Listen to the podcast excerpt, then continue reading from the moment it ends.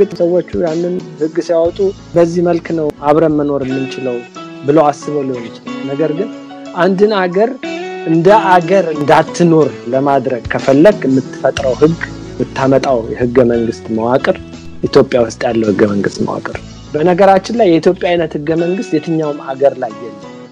ብልህ ቤተሰብ ብልህ መሪ ያላት ሀገር ከዚህ አሰቃቂ ሁኔታ ከዚህ ጥፋት ምንድን ነው የተማርኩት ብሎ ራሱ ይጠይቃል።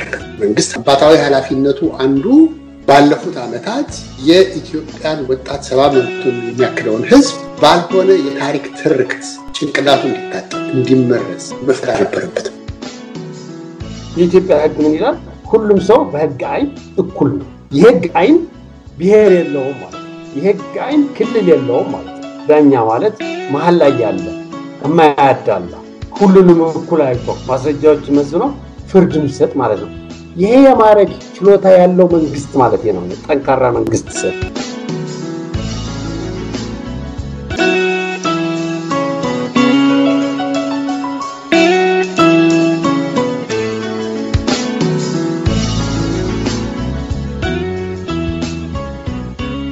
እንዴት እዚህ ደረስን ሲል በመጠየቅ የጊዜያችንን ፈተናዎች በጥልቀት ለመመርመር በታለመ ውጥን የተካሄደው ሰፊ ውይይት ተሳታፊዎች ዛሬም ተመልሰዋል።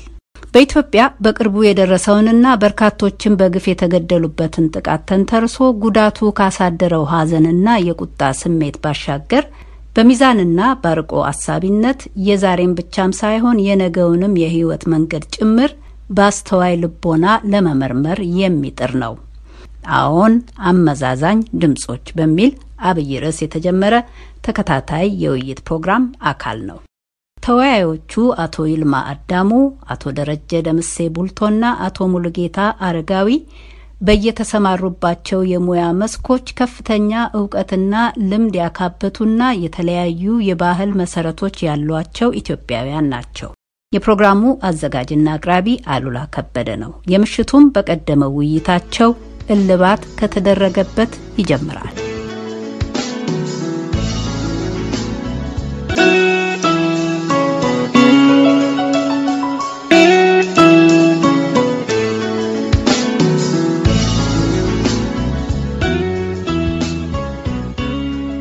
አቶ ደረጀ በዚህ አሳዛኝ ሁኔታ ውስጥም ቢሆን ከፈተናዎች ውስጥ ስለሚቀሰመው ትምህርት አንስተዋል።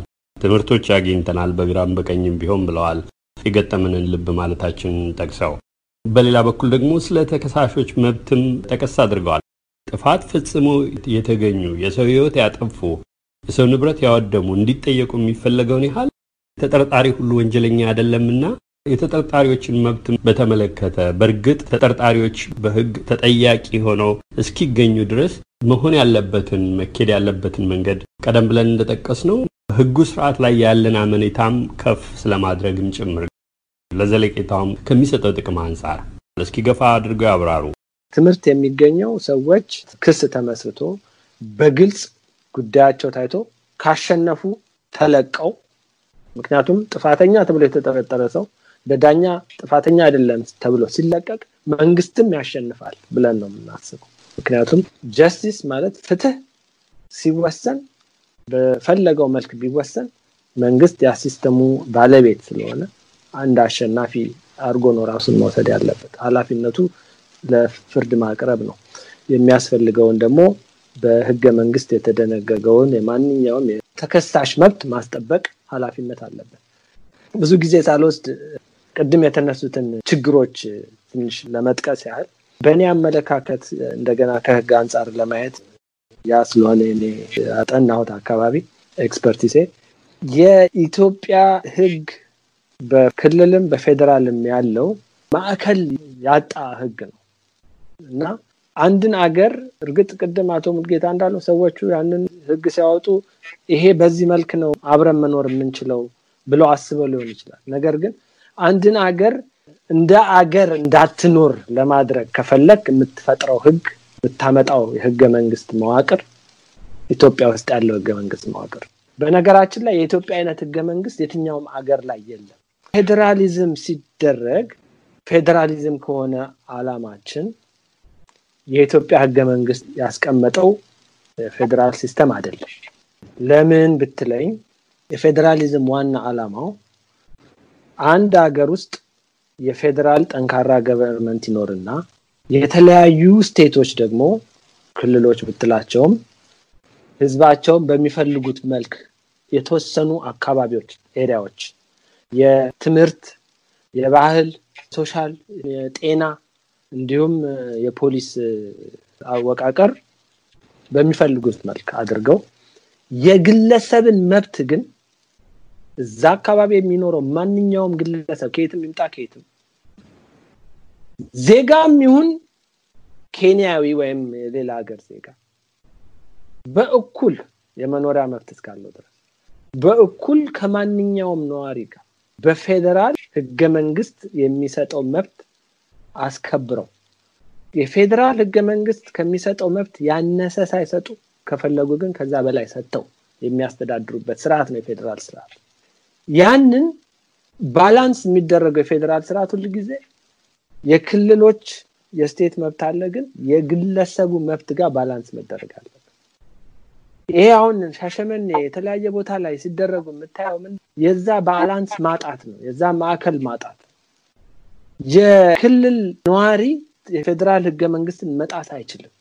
ምክንያቱም ማንኛውም ሰው እንደ ኢትዮጵያዊ ዜጋነቱ የፈለገበት ቦታ የመኖር የፈለገበት ቦታ የመስራት የፈለገውን አይነት ንግድ ከፍቶ የመተዳደር የዜግነት መብት አለው እና ይሄ መሬት የእገሌ ነው የሚለው ከ federal system ውስጥም የውጭ ነው። ዓለም ላይ እኮ ብዙ federal system ኦች አሉ። አሜሪካን federal system ነው፣ ካናዳም federal system ነው፣ ጀርመንም federal system ነው እና ማንኛውም አሜሪካ የፈለገበት ቦታ ሄዶ መኖር ይችላል። እኩል መብት ነው ያለ በሄደበት ቦታ ሁሉ።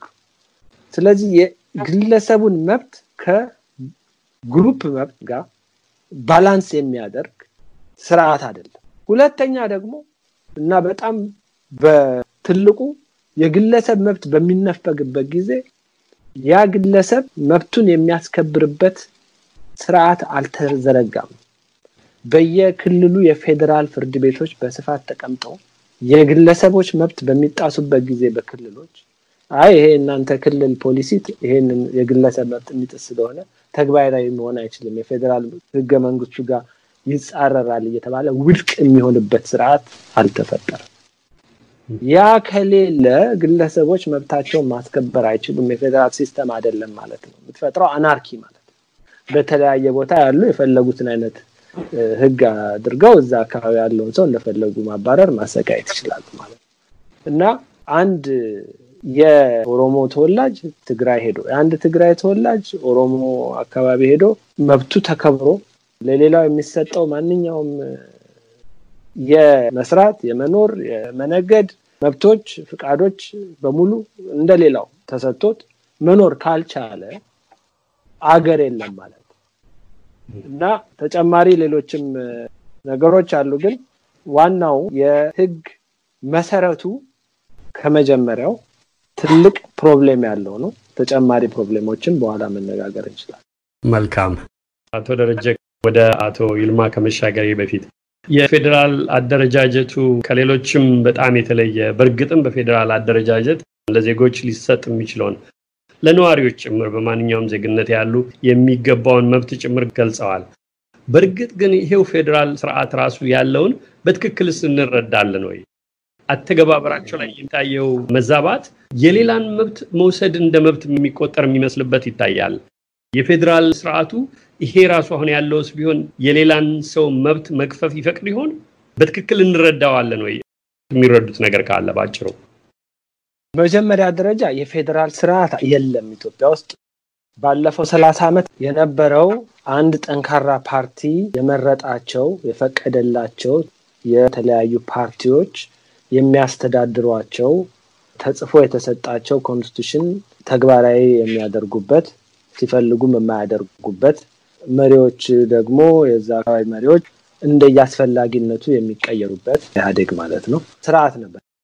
የፌዴራል ስርዓት ዋና feature ኡ የተለያዩ አካባቢ ሰዎች የራሳቸውን መሪዎች መምረጥ ነው ዋናው እና የትግራይ ህዝብ ተሰብስቦ የራሱን መሪ መምረጥ አለበት። በፈለገው ጊዜ ማባረር መቻል አለበት። የራሱን constitution በሚፈልገው መልክ ማስቀመጥ አለበት። ከፌዴራል constitution በላይ መብት መስጠት ይችላል፣ ያነሰ መስጠት አይችልም። እዛ ነዋሪ ላለው ሰው በጠቅላላ ይሄ ተከብሯል ኢትዮጵያ ውስጥ። ኦሮሚያ ውስጥም ይሄ ነገር ተደርጓል። ቤንሻንጉል፣ ሌላም ቦታ። ሁለተኛና most important ኡ ደግሞ ግለሰቦች፣ ዜጋዎች መብታቸው በሚነፈግበት ጊዜ ፍርድ ቤት ሄደው መብታቸውን የሚያስከብሩበት የፌዴራል system ነበር ወይ? ይሄንን በምናይበት ጊዜ አልነበረም። አሁን ምንድን ነው የሆነው? የነበረው central government አህዳዊ system ነበረ። በመለስ ዜናዊ ስር አህዳዊ system ነው። ከዛም በኋላ የነበረው አህዳዊ system ነው የነበረው። ያ system ጋር ትንሽ ክልሎች የራሳቸውን ኃይል assert ማድረግ ጀመሩ፣ ማምጣት ጀመሩ። አሁን በዛ በሚሆንበት ጊዜ ይሄን አይነት structure የፌዴራል እውነተኛ የፌዴራል structure ለማድረግ የሚያስፈልጉ ነገሮች ስላልተሟሉ ወደ ፌዴራል ከመሄድ ይልቅ ወደ anarchy መሄድ ጀመረ። ምክንያቱም እያንዳንዱ ክልል የራሱ ልዩ ኃይል አዘጋጀ። እኔ ከዚህ በኋላ እንዲህ ነው የማደርገው የፌዴራል system በደንብ ስላልገባን እኛ አሁን እዚህ federal system ውስጥ ነው የምንኖረው እና at least የተሻለ አመለካከት አለን ስለ federal system። ኢትዮጵያ ውስጥ ግን የፌዴራል system ብሎ ሰው ሲያስብ ኦሮሚያ የኦሮሞ መኖሪያ፣ ሌላው ሰው መብት የሌለው፣ ትግራይ የትግራይ መኖሪያ፣ ሌላ ሰው መብት የሌለው። አንድ ኦሮሞ እኮ ትግራይ ሄዶ መመረጥ መብት አለው በፌዴራል አንድ ትግራይ አማራ ጋር ሄዶ መመረጥ መብት አለው በፌዴራል እና ይሄ የፌዴራል system በደንብ በህዝቡ እንዲገለጽ እንወያይ። አሁን I think የመጀመሪያ እድል ይፈጥራል። ሁለተኛ እና ትልቁ problem ያመጣው የ supreme court አለመኖር ነው እና ይሄ supreme court የህገ መንግስት ጉዳዮችን የሚፈታ ከፓርላማ ውጪ የመወሰን መብት ያለው supreme court የለም ኢትዮጵያ ውስጥ። ህገ መንግስቱ ያንን አይፈቅድም። የተቋቋመው supreme court የ constitutional ጉዳዮችን እንዳያይ የ constitutional ጉዳዮች በ House of Federation በተቋቋመ የ constitutional council inquiry council በሚባል እንዲታይ ስለሚያደርግ ይህንን የመሰረቱት ራሳቸው ህወሓት መሪዎች ራሳቸው ቢከሱ ፍትህ እንደማያገኙ ወስነው ወደ ፍርድ ቤት አይሄዱ። ህገ መንግስት ተጣሰ ስትል የምትሄደው ፍርድ ቤት ህገ መንግስት ተጥሷል፣ የምርጫ ኮሚሽን ምርጫውን ያራዘመው ከህገ መንግስት ውጭ ነው፣ ስለዚህ ምርጫውን እንዲያካሄድ እንዲታዘዝ ብለህ ፍርድ ቤት ትሄዳል። ግን ህገ መንግስት ተጥሷል እና ህገ መንግስቱን እጥሳለሁ ማለት ደግሞ አስችል። ስለዚህ ህግን የመከተል ባህል ማዳበር አለብን እስኪሻሻል ድረስ በጣም ደካማ ቢሆንም ባለው ህግ ተጠቅመን የሚሻሻለውን ለይተን አውጥተን ማሻሻል መቻል አለብን። አለበለዛ ከህግ ውጭ መሄድ እንቀጥላለን። መልካም አቶ ኤልማ ወደ እርስዎ ልምጣ።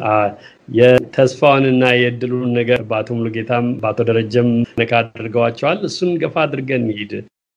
አዘቅት ውስጥ የገባን የሚመስል በጣም አሳዛኝ ነገር ሲነሳ የሚቅለውን ገጽ የማየት አቅማችን የሚያሳንሰዋልና ከዚህ ቀደም ከብዙ ዓመታት በፊት በማናውቃቸው ሰዎች የተደረጉ ቅድም በአቶ ሙሉጌታ እንደተቀመጠው የገሌ ልጅነትን ተከትሎ ምናልባትም ዝምድና ስለመኖር እንኳን እርግጠኛ የማይኮንባቸው አሁን እየተደረጉ ባሉት ሁኔታዎች ውስጥ ተጠያቂ ሲሆኑ እንሰማለን።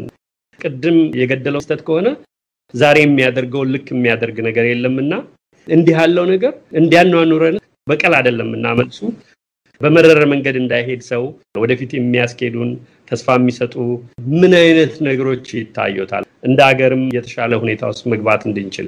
እሺ መቼም በሀገር በድርጅት በቤተሰብ ችግር ሁልጊዜ ይፈጠራል። አንዳንዱ ችግር በወቅቱ እርምጃ ለመውሰድ ቸል ስንል ስናመነታ ወደ ትልቅ በሀገርም ደረጃ እንደዛ ነው። ብዙ ጥፋት ይመጣል።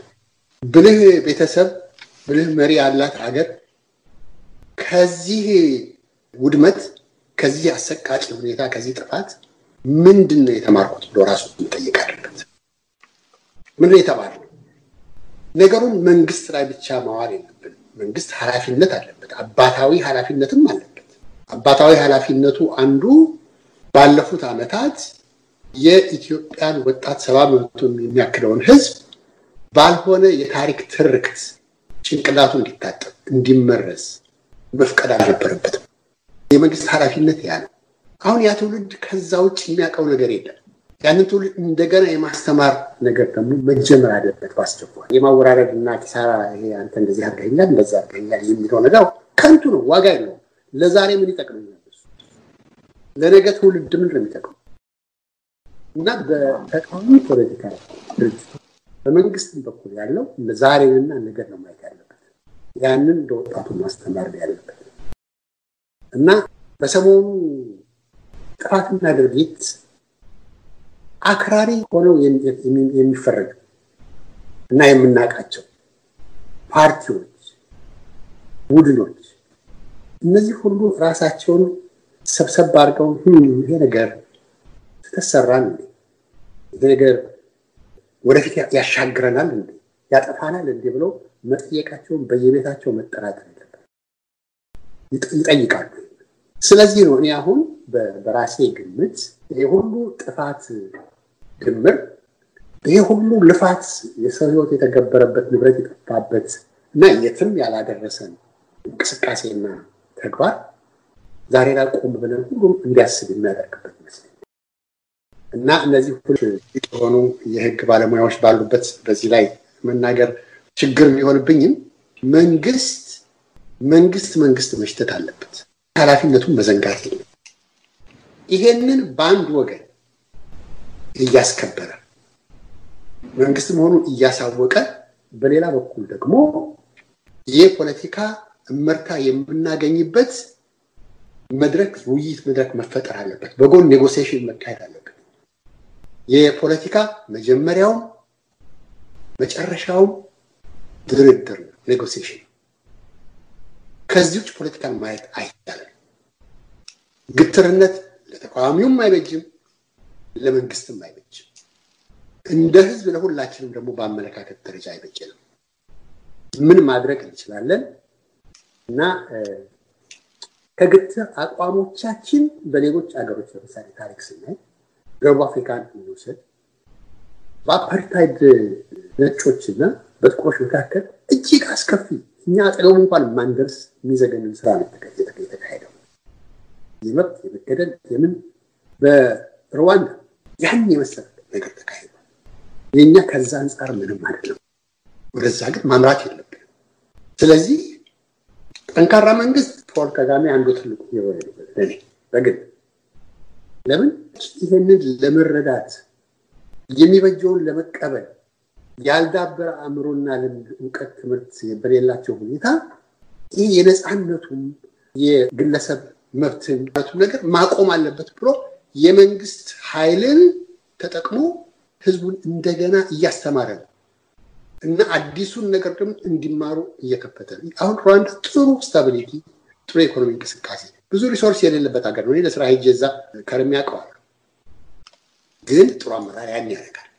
ቀና እና ጡንቻ ያለው ይሄ የሚደበቅ ነገር አለ እና ከዛ ካለንበት ትርክት ለመውጣት የሚያስችል ንግግር ማድረግ አስቸጋሪ ነው። ለምን ተካረናላ?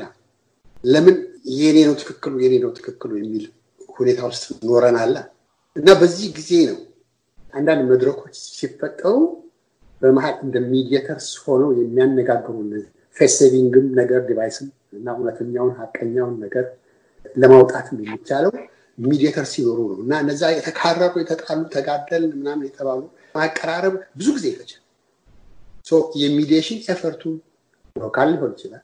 በሰሚነት ተደማጭነት ያላቸው በአቋማቸው በአመለካከታቸው ጥራት ያላቸው ሰዎች በመሀል ገብተው ሊያነጋግሩ ይገባል። መንግስት ሊያከብራቸው ይገባል። ተቃዋሚ ፓርቲዎቹ ሊያከብሯቸው ይገባል።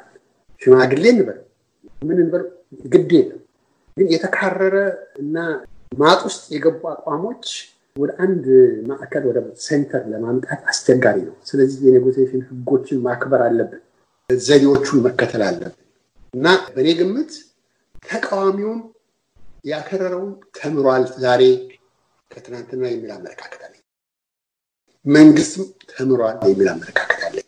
ተስፋ ለዚህም አለን ብዬ ገምታለሁ። ግን በተደጋጋሚ እንዳደረግነው እድሎች ደጋግሞ ደጋግሞ አውልጠውናል። ይህንን እድል እንዳያመልጠን መጠንቀቅ አለብን ማለት እፈልጋለሁ። መልካም አመሰግናለሁ አቶ ይልማ። አቶ ሙሉጌታ አቶ ይልማ ተስፋ አለ፣ ተደጋግሞ የተሰጠ እድል አለ፣ ይሄኛውም እንዳያመልጠን ብለዋል።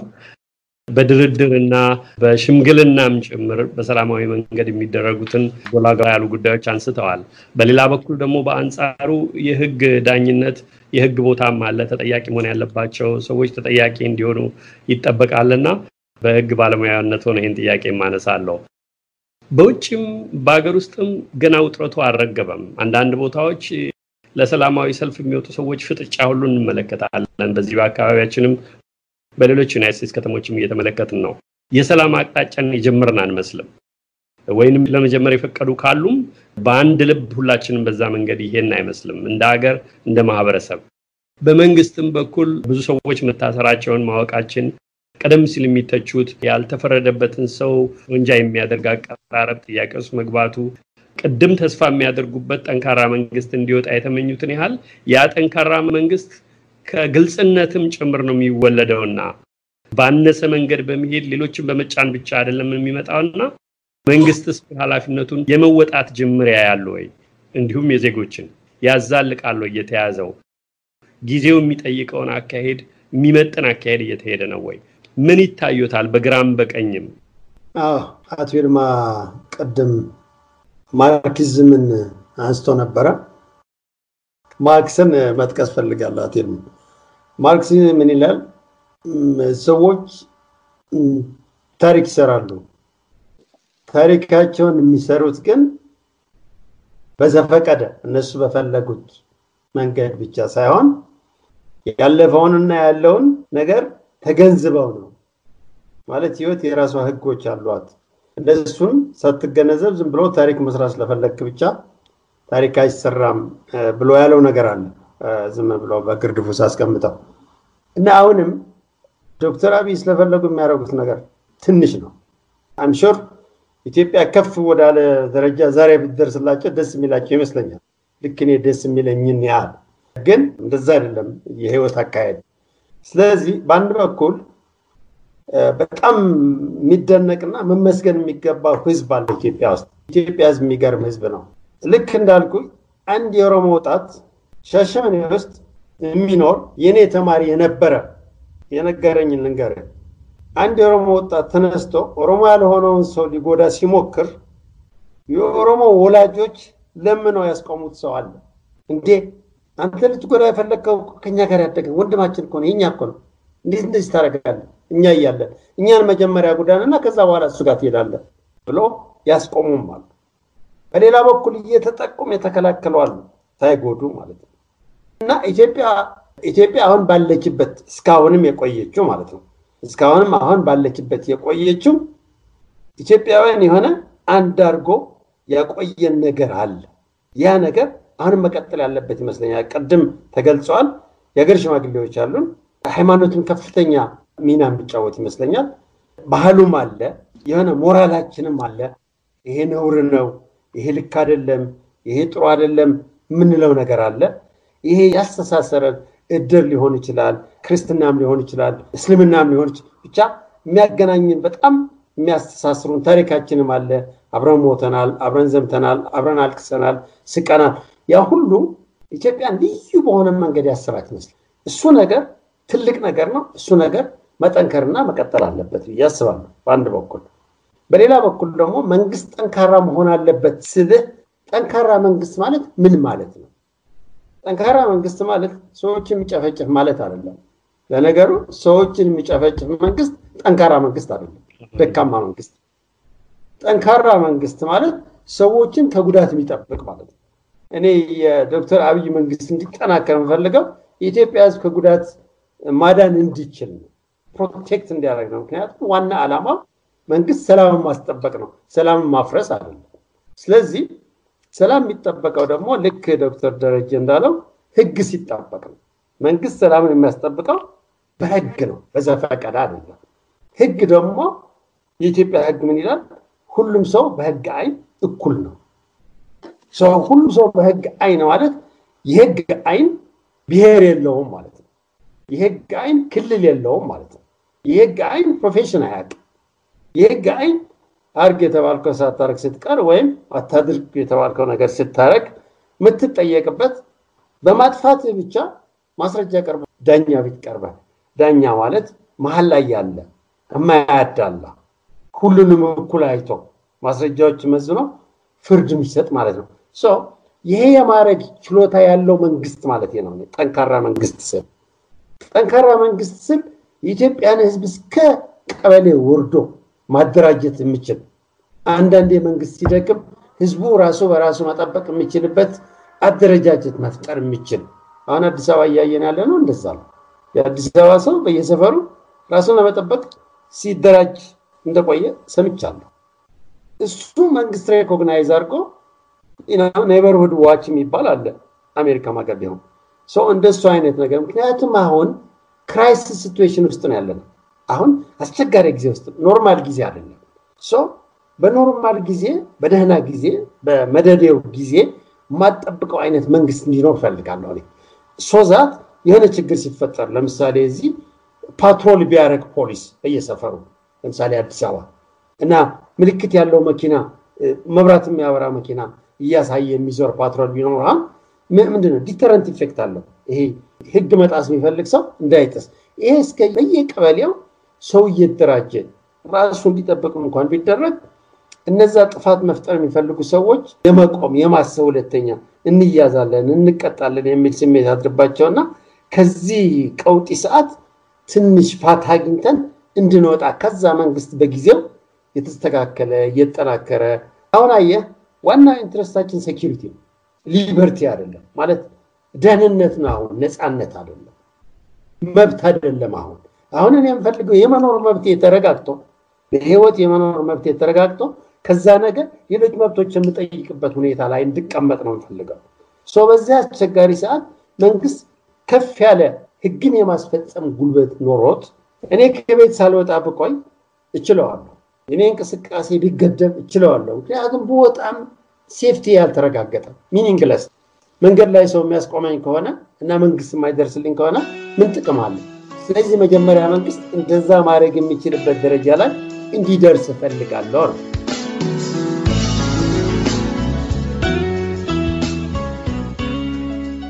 በኢትዮጵያ በቅርቡ የደረሰውንና በርካቶችን በግፍ የተገደሉበትን ጥቃት ተንተርሶ ጉዳቱ ካሳደረው ሐዘንና የቁጣ ስሜት ባሻገር በሚዛንና ባርቆ ሀሳቢነት የዛሬም ብቻን ሳይሆን የነገውንም የህይወት መንገድ ጭምር በአስተዋይ ልቦና ለመመርመር ታልሞ ከሶስቱ እንግዶቻችን ጋር ያደረግነው ሰፊ ውይይት አድማጮች አልተቋጨም። ለአሁኑ ግን እንግዶችን አቶ ይልማ አዳሙን፣ አቶ ሙልጌታ አረጋዊንና አቶ ደረጀ ደምሴ ቡልቶን ለጊዜያቸው አመሰግናለሁ። ዜር